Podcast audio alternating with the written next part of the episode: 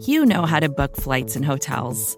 All you're missing is a tool to help you plan that unbelievable travel experience. That's why you need Viator. Book guided tours, excursions, and more in one place. There are over 300,000 travel experiences to choose from, so you can find something for everyone. And Viator offers free cancellation and 24 7 customer support for worry free travel. Download the Viator app now and use code Viator10 for 10% off your first booking in the app. Find travel experiences for you. Do more with Viator.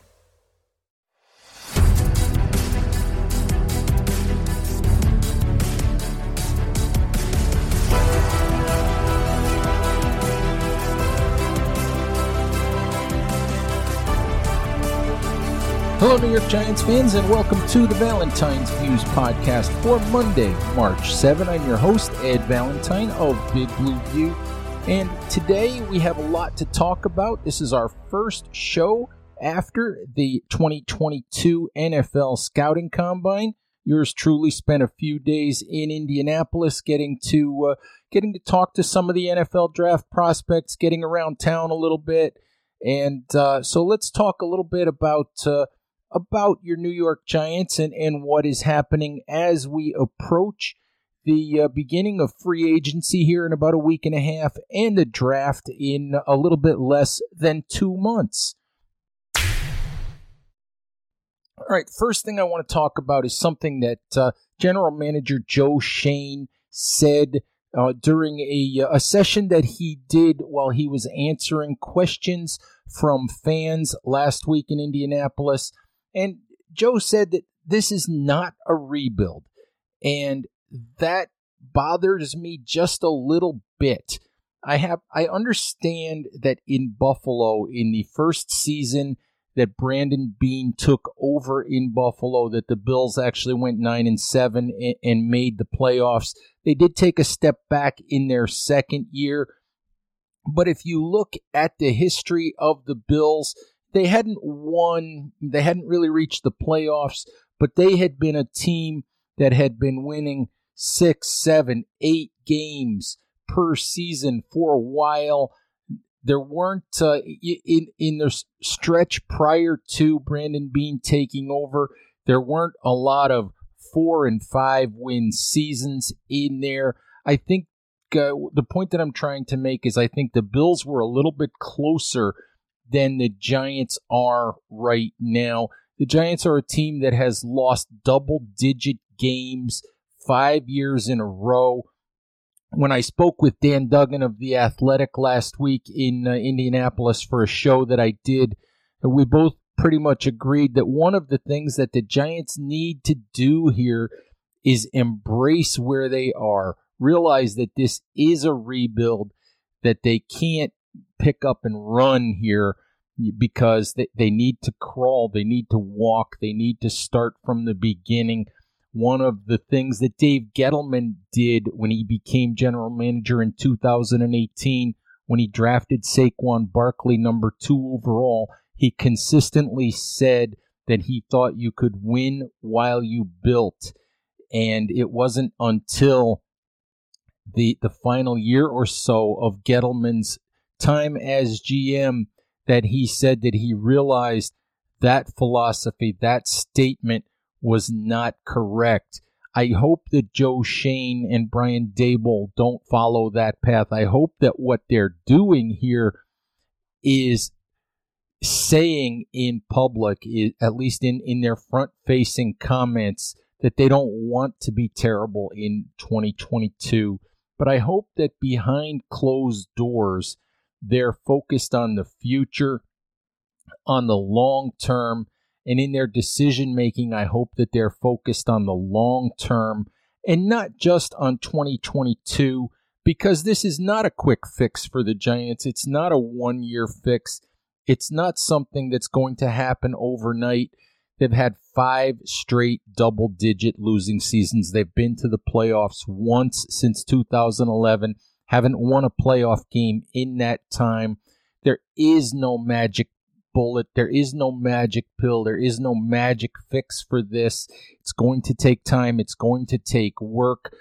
And I hope that uh, that there are no shortcuts taken here. I don't think the Giants can take shortcuts because of their situation with the salary cap. They can't go and make a, a massive free agent splurge. But I, I just I'm a I'm a little bit concerned about Schoen, you know, saying that this is not a rebuild. I think he's an incredibly smart man.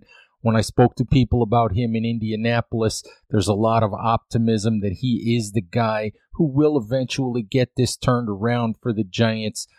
I just hope that there is a recognition that this is not going to happen overnight and that the Giants might not look like an incredibly improved football team in 2022. A lot of that has to do with another thing that we need to talk about, and that is their salary cap situation. The Giants, of course, uh, as I do this show, the Giants are about $20 million under the salary cap. They have to get to the league salary cap by March 16th, really about a week and a half away. Uh, lots of, of moves yet to come. I mean, the one that we mostly expect is James Bradberry being traded, a move that would save the Giants more than $12 million against their salary cap. Probably going to see Sterling Shepard cut as well. There's a lot of talk about Shepard being asked to take a pay cut the the understanding, you know, from from what I I read at this point, from what I see reported, it looks like Shepard is resistant to taking that pay cut, and if he's not going to take that pay cut, he's probably going to end up being released. Linebacker Blake Martinez might be more amenable to taking a pay cut, and I would expect that to happen between now and, and the 16th. The uh, the one of the more interesting things, of course, is the status of running back Saquon Barkley. You know, if you've read Big Blue View, if you listened to my show with Dan Duggan last week, you know that I'm on the side that believes that the Giants should be looking to trade Saquon. I think that is in their in their long-term best interests. Now, mind you, it might not be in their best interest in 2022 because of the price tag that that they could get for Barkley. There's a lot of belief out there that the Giants might not get more than a more than a fourth round pick, which is of course a day three pick in exchange for Barkley, and that's a tough pill to swallow if you're John Mara after uh, the Giants drafted him as drafted Barkley number two overall in 2018 and more or less made him the face of their franchise so trading him for a day three draft pick would be a really, really difficult thing for John Mara to do. I understand that, especially if Barkley was to go and have a really, really good 2022 season and make the Giants look bad. But uh, I still personally believe that trading Barkley is in the long term best interests of the franchise. At this point, though, the the word that we hear, that the things that we see are that that the Giants are unlikely to trade Barkley unless they get an offer that uh, that they feel they can't refuse. So we'll see what happens. But the Barkley situation still definitely deserves to be uh, to be paid attention to. All right, another thing I wanted to talk about is another thing that uh, that GM Joe Schoen said during uh, his media time last week, and that's that one of what he really wants to do when he thinks about the the upcoming NFL draft is he wants to enter the first night of the draft where the Giants have the fifth and seventh pick. He wants to enter draft night feeling completely comfortable that there are seven players at the top of the board that he would be happy taking. And what I am trying to do at Big Blue View, and I'm, I'm soliciting input from uh, from contributors Chris Pflum and, and Nick Falato as well. We're going to try to come up with a list of seven.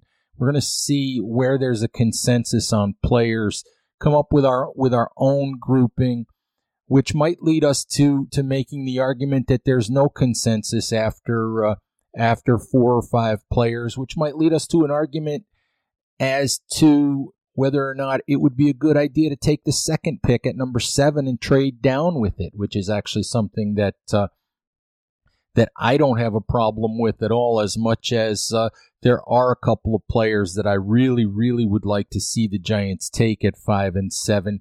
In my most recent mock draft, I took Ickey Ekwonu, the offensive tackle from North Carolina State, for the Giants at number five, and I took Sauce Gardner the cornerback from Cincinnati at number seven. If I was able to get those two players in the top 10, I would have no problem with that. I would be really, really happy to do that. But you wonder if the Giants get to the seventh pick and they don't feel like the players that are available are in the top seven on their draft board, you wonder if they would look to trade down perhaps into the middle or later portions of round one, try to pick up some draft capital.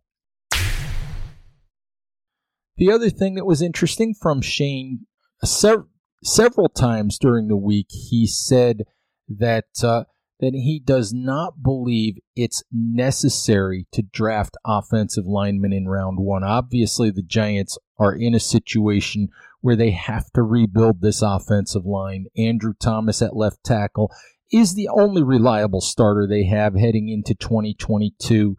The focus for Schoen and head coach Brian Daboll has got to be finding offensive linemen to uh, to put in front of Daniel Jones to to help the Giants finally try to play some functional consistent offense and, and give Daniel Jones a full chance to show this new Giants coaching staff what he can do in the fourth season, final season of his rookie contract, as the Giants try to determine whether Jones is or is not their future going forward. So I think, uh, as much as I think if uh, if Ekwonu or Evan Neal is available to the Giants at number five, I, I feel reasonably confident that one of those two guys would be the pick. I think it's going to be really interesting to see how the Giants handle the restructuring of this offensive line if those two players are not available. I don't know if they will see Charles Cross of Mississippi State or Trevor Penning of Northern Iowa as players worthy of being selected in the top 10. That's going to be very, very interesting. And I'm going to continue trying to, to solicit some information uh, just solicit some opinion as to uh, how draft analysts feel about those two players, you know, over the next few weeks. But that's that's going to be a huge question for the Giants is what do they do? How do they restructure that offensive line if they cannot get one of those top two targets in the draft? that is something I'm sure we'll be talking about quite a bit in the next few weeks at Big Blue View. So make sure that you uh, make sure you keep reading, keep listening.